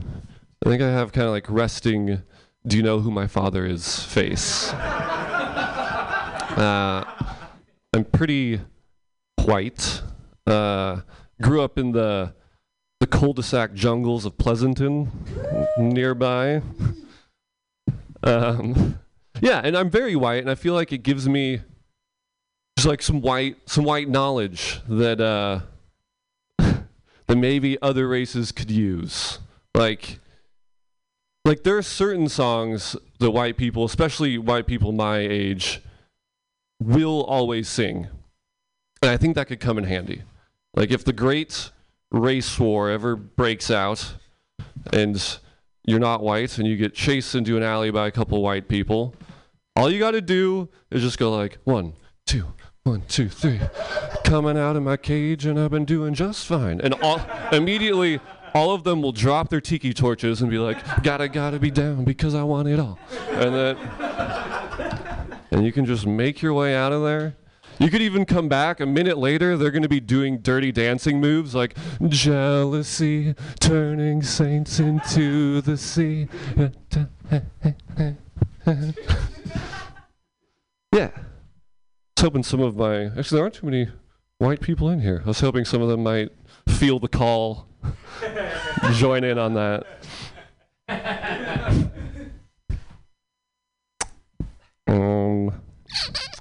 Didn't really have many ideas aside from that. I saw. Okay, I was in the park, and I saw a dude, maybe homeless, but clearly on a lot of drugs, just passed out on a bench, drooling on it. And I was like, I should dedicate that bench to a loved one. You ever see those benches? And I'm just like, why? Why would you ever, who's that for? Who wants that dedicated, like to be them once they're dead? Fresh idea. I had an idea for it, but all right, we'll just keep going with it. The only way that makes sense is if it was for, no, this is stupid. I'm going to tap out. Thank you. Put your hands together, everyone, for Nick Hulk. Yay! He's back on the scene. That was very funny. Oh, good. Ernest made it. Put your hands together for your next comedian, everybody. Michael Bonds. Woo! Wow. Thanks for that rendition of You Can't Be Any Whiter. That's, I appreciate that. If you were any more whiter, they'd be able to spread you across a piece of bread. I'm telling you, man. That was some pretty white shit right there, man. Oh, shit, man. I've been going on Instagram. Anybody go on Instagram? Anybody Instagram people around here, man? You know, you see people that's trying to, like, domesticate these lions and tigers and shit, man. Got them in their house and shit, chilling with them and shit, man. You know what I mean? Ain't that some crazy shit? I'm ready for a tiger to just eat one of these motherfuckers, right? Right on. That's what I'm ready for, you know? Because they be thinking, they be fucking with these lions and tigers. You ever seen somebody that had a lion in their house, in their living room, playing with the motherfucker like he was a little cat or something? Ain't that some crazy shit? You know, and it's not even a white dude that's doing it. You know, it's like a dude from like India or Pakistan doing that shit. I'm like, wow, he's pretty fucking brave. You know, shit, man. I'm just waiting for the tiger or the lion to just be like, you know what? I'm hungry. Fuck this guy. Anyway, anybody go to laundromat lately? You guys are laundromat people in here? You don't look like you're a laundromat guy. You're a laundromat person. You go to laundromat? No. Okay. Because I went to the laundromat yesterday. You know. I haven't been to the laundromat in a while, you know, because before my ex-wife was doing my laundry for me, so now I got to go by myself. And first of all, I'll say this. Don't go to the laundromat high as fuck, right? Don't do that, right? Don't smoke weed and go do your laundry. That's not okay, you know, because you just might fuck up, you know what I'm saying? You know? You just might fuck up, you know. And then second of all, there is a such thing as a bad fucking laundromat, you know what I'm saying? There is, man. I was so fucking high the other day, I went to the laundromat and put $6 in the damn machine and realized 10 minutes later that the motherfucker wasn't even working. I was like, damn, I can't smoke weed before laundry. I'm sitting there standing. I'm pressing all the buttons and shit. I'm sitting there staring at the motherfucker high as fuck for 10 minutes. Okay, it's going to move any second now. Y'all just stay the fuck away. It's going to move any second now. You know, and after that 10 or 15 minutes, I realized that was some good-ass weed. You know what I'm saying? Fuck the clothes. That was some good-ass fucking weed, man. Shit. You know? But life's good. You know, life's good. I told you earlier I do go on Instagram and check out, you know, videos and shit like that. And one of the craziest things I've been looking at lately is food porn. You guys know what that shit is, food porn? You don't know what food porn is, man? Let me tell you something. When you open up your phone, look, she's like, I know what it is. You're a little too happy about that one. Yeah! Oh, shit. Calm down over there. No, it's, but you know, when you go on your phone and you open the motherfucker up and you watching a macaroni and cheese being made and shit, you know what I mean? It's like they try to do some mixtapes to this shit. They throw a Drake song onto this shit, you know what I'm saying? I don't want to hear Drake when I'm watching a macaroni and cheese being made, you know? But the cold part is that shit is sexy as a motherfucker, ain't it? I've never seen sexy food in my life, you know? I was like, damn, I'm a jack off to this shit. Anyway, Food porn is crazy, though, people. Food porn is crazy. I'm going to leave y'all with this. San Francisco, we got any pot smokers in the house? Clap it up. Okay. We got any police officers in the house? Okay. I just might make that clear before I talk about this next joke, you know. No, but actually that's on my bucket list, man. I actually want to walk up to a cop one day in San Francisco while smoking a highly powered joint and ask the officer for directions. You know what I'm saying? Like, excuse me, officer, I seem to be lost. You know what I mean? I seem to be lost. I'm hitting this weed this legal marijuana a little too hard, and I need some directions, officer. Do you mind getting your hand off your gun for me? Thank you, sir. Hey, y'all, that's been my time. I'm Mike Bonds. Yay, Mike Bonds, hooray. That good new joke at the end. I haven't heard that before. Clap your hands together for your next comedian, Ernest Evangelista. Yay. Come on, shake your back, do whatever it takes. Hey, what's up? Hey, what's up, y'all? Can you hear me? Yeah. Cool. Sorry, my voice is hoarse. I was at the Travis Scott concert. It was pretty lit. It's pretty lit because everyone died in the hellfire. Hey guys, can you hear me? Yeah. Okay. On to lighter topics. Let's talk about abortion, guys. How do you guys feel about all the abortions that are not happening in Texas? What you feel about that?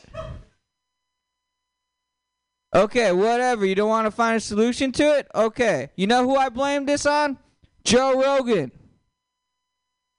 Not because of his politics, but ever since Joe Rogan moved to Texas, a lot of douchey celebrity liberals moved to Texas. Am I right, guys? It wasn't the right type of celebrity. You know who would have been the best celebrity for that? David Blaine. Think about this. Think about this. Sir, I seen David Blaine pull the ace of spades out of a man's mouth. Imagine what he could do with the embryo. Think about it. Think about it. Miss. You say you're pregnant? Check your pockets. Check your pockets. Right now, check your pockets. What is that? That's an embryo. Mind freak. Okay, I was working on that. I don't know. Let me talk about other topics. Who here's grandparents are still alive? Some of them? Lucky. All mine are dead. Shout out to COVID. No, it wasn't COVID. It was Trump. Okay, she died in 2017. Don't worry, guys. But you know one of the last things my grandma did right before she died? Vote for Trump. And I was like, Grandma, she's on her deathbed dying from like COVID before, but it's 2017. It's crazy.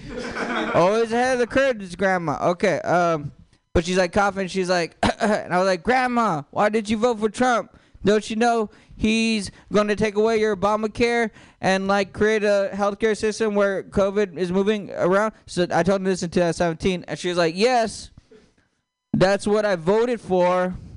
I want to die. You're a bad grandson, and you're bad at comedy. So, was she wrong? No. Also, she says I act too black. I mean, I'm pretty black, guys. I have a baby mama. I have a biracial baby. He's half black, half Filipino. Originally, I would name him Pacquiao. Tupac, yeah, would have been a cool name. He's like a boxer and a rapper, and he sings karaoke. All right, guys, I will let you guys go. Have a good night. Jungle, watching a paper trail. Caught up in the conflict between his brain and his tail. And if time's yeah, that's an incredibly funny joke. Check your pockets. No, it was. I like that very much. That was rad, Ernest. Everyone should go see Ernest, or they should go be a part of Ernest's amazing new open mic at Gestalt on 16th Street. It's really great, and it starts at 8, which means you can go to my open mic first, and then you can go to his open mic. So, and tomorrow, actually, not tomorrow? Oh, okay, not tomorrow. Oh, I got the only game in town. No, not the only. There's a lot of them. No, but tomorrow there's actually 12 pre-sales of free tickets, which is nuts. So there's actually going to be real people tomorrow at OMG. I'm like, oh, yeah. That 2-for-1 drink special I didn't even know about. I've been drinking $7 beers every Tuesday there. I could have been getting wasted for like... I know, and I never knew. That's because they can't... I mean, why is it... It's a beautiful place. Why is it empty? That's what I didn't know about the 2-for-1. And I've been going there, and I didn't know. Okay. I just wanted to talk. I just wasted time. I'm sorry I wasted your time.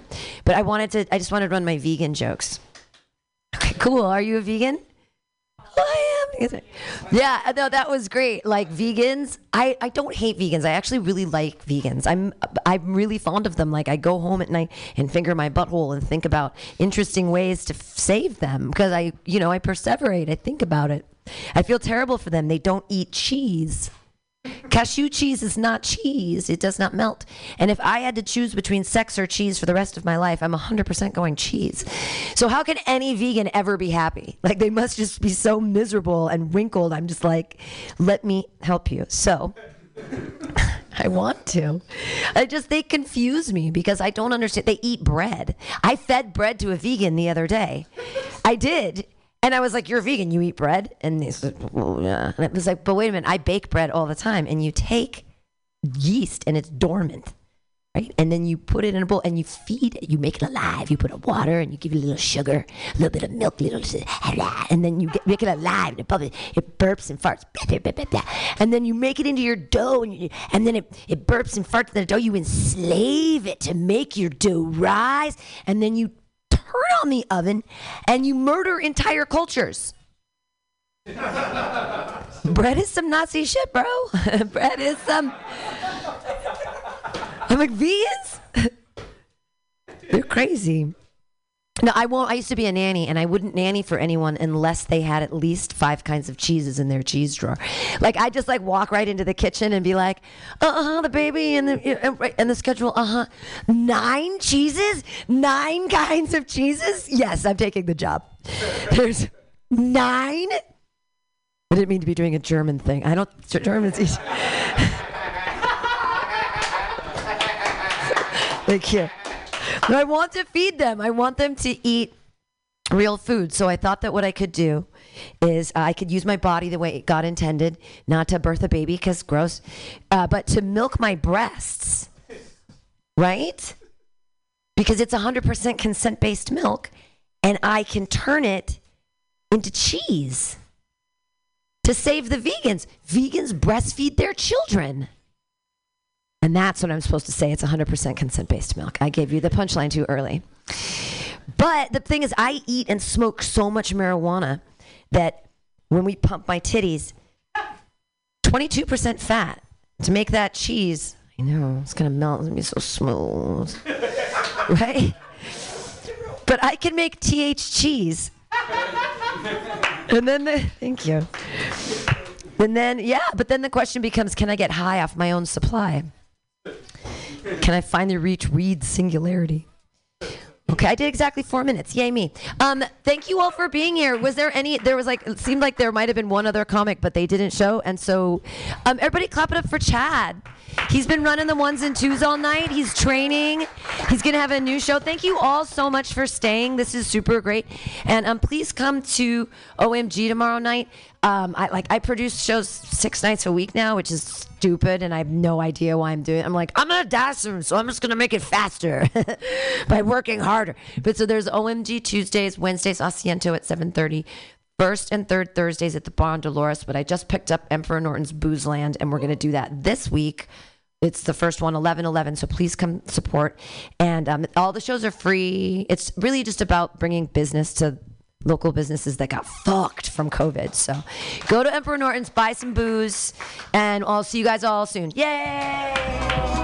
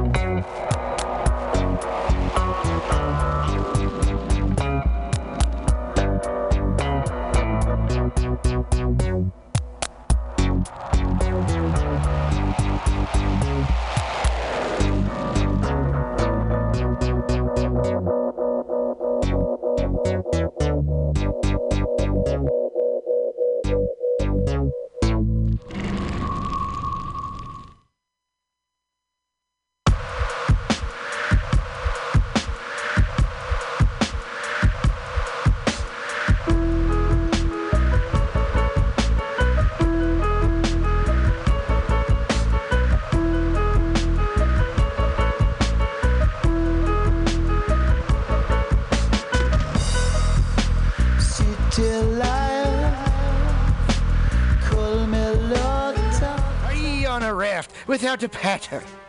Well, gather around me, sea dogs, and get aboard me pirate ship as we set sail for the seas of MutinyRadio.fm. From there, you can captain your own pirate ship as you sail through over 44 different shows for all of your listening pleasures. They've got live comedy to small business advice, LGBTQ-friendly to sports, vinyl to gutter punk. MutinyRadio.fm has the best programming the internet ocean has to offer you. I bet my peg leg on it, or I ain't scurvy shit-faced McRat.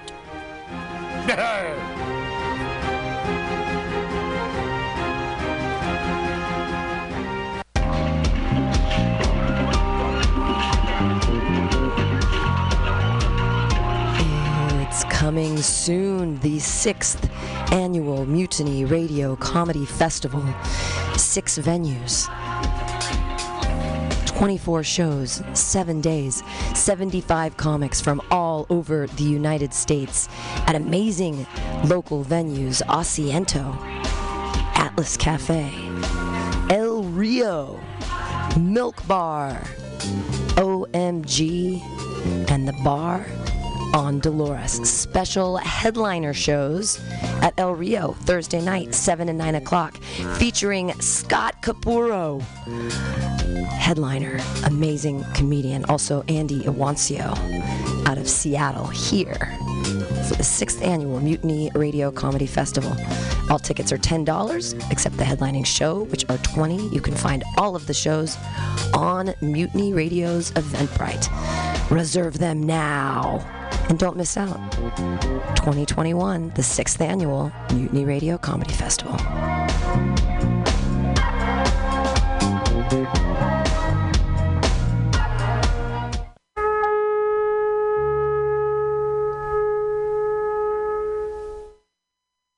Black Bloc, a novel about protest from Sanjuro, a sample. The walk from Union Square to the bar is a long way for a drink, so you want a few stopovers.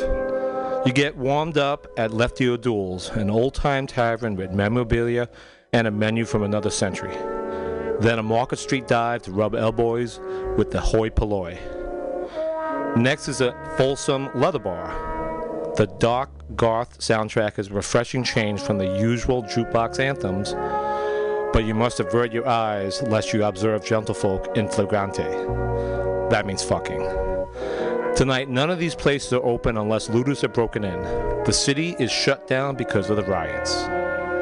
Thank you. Find me at sanjurowriter.com, and Black Bloc is on Amazon.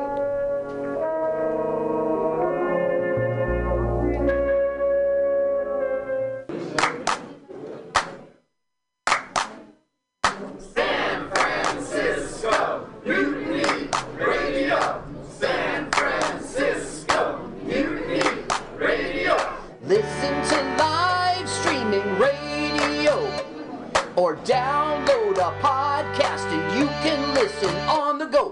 Listen to live streaming radio or download a podcast and you can listen on the go.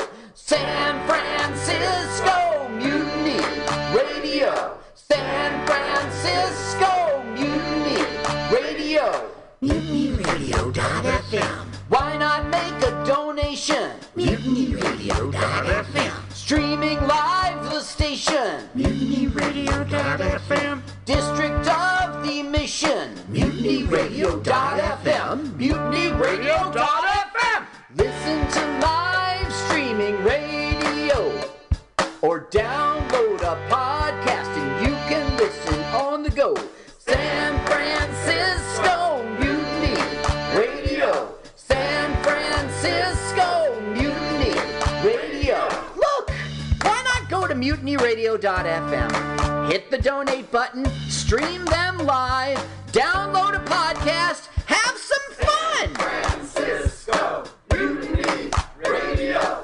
San Francisco Mutiny Radio.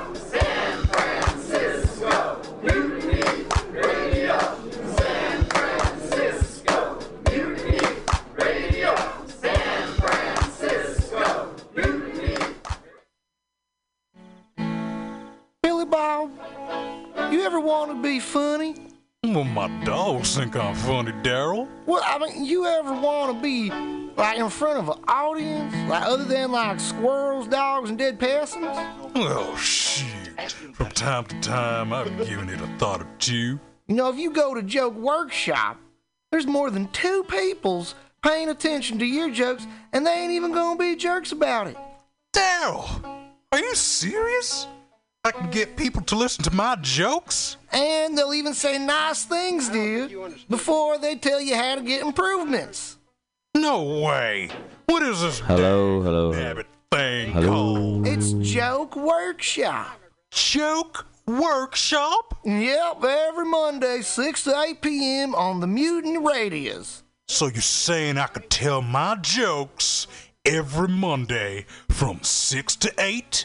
That's what I'm saying. It's the Joke Workshop Mondays, 6 to 8 p.m. at the Mutant Radius. Yahoo! $4.99. LSD, FAP, acid and fapping, fapping and acid and fapping, fapping and acid, fap, fap, fap, fap, fap, fap, fap, fap, acid. Thank you. That song is called Acid and Fapping. Good evening there, my friends here at MutinyRadio.fm. Chester Cashcock here, and giving you my love and regard as well as movies over there. And I just wanted to let you guys know that anytime I go swimming in my vault of rare coins and piles of filthy cash, I can't help but listen to Pamtastic's Comedy Clubhouse every Friday from 8 to 10 p.m. I mean, if anyone who knows anything about comedy knows that Pamtastic's books the best of San Francisco and beyond's underground comics. It's a great showcase, and they have a fun time at Pamtastic's deep in the Mission District.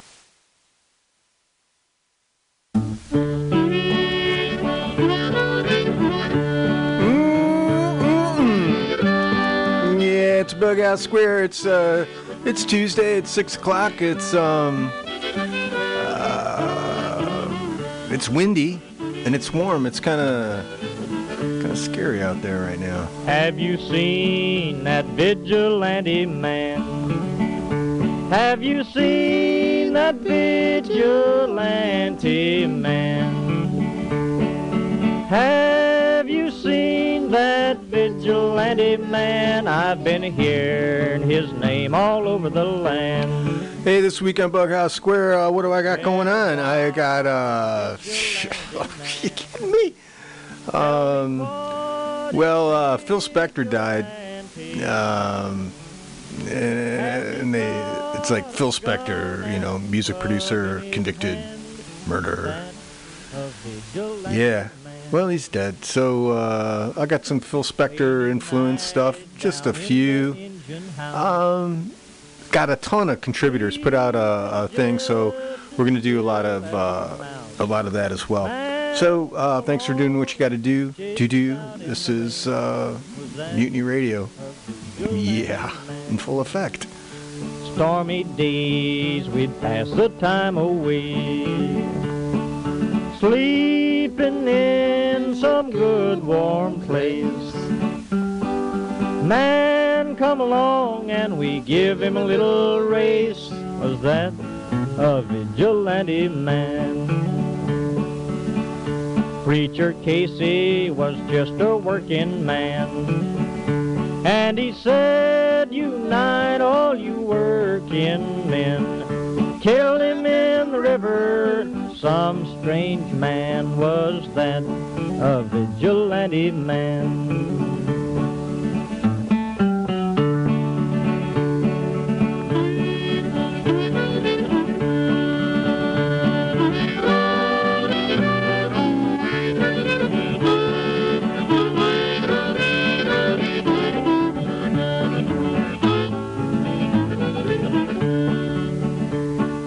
Why does a vigilante man, why does a vigilante man carry that sawed-off shotgun in his hand? Would he shoot his brother and sister down? I rambled around from town to town. I rambled around from town to town.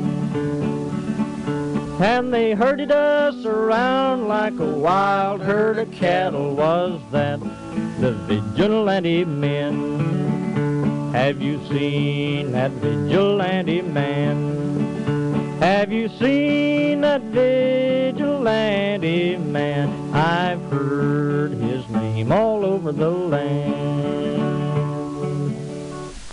You never close your eyes.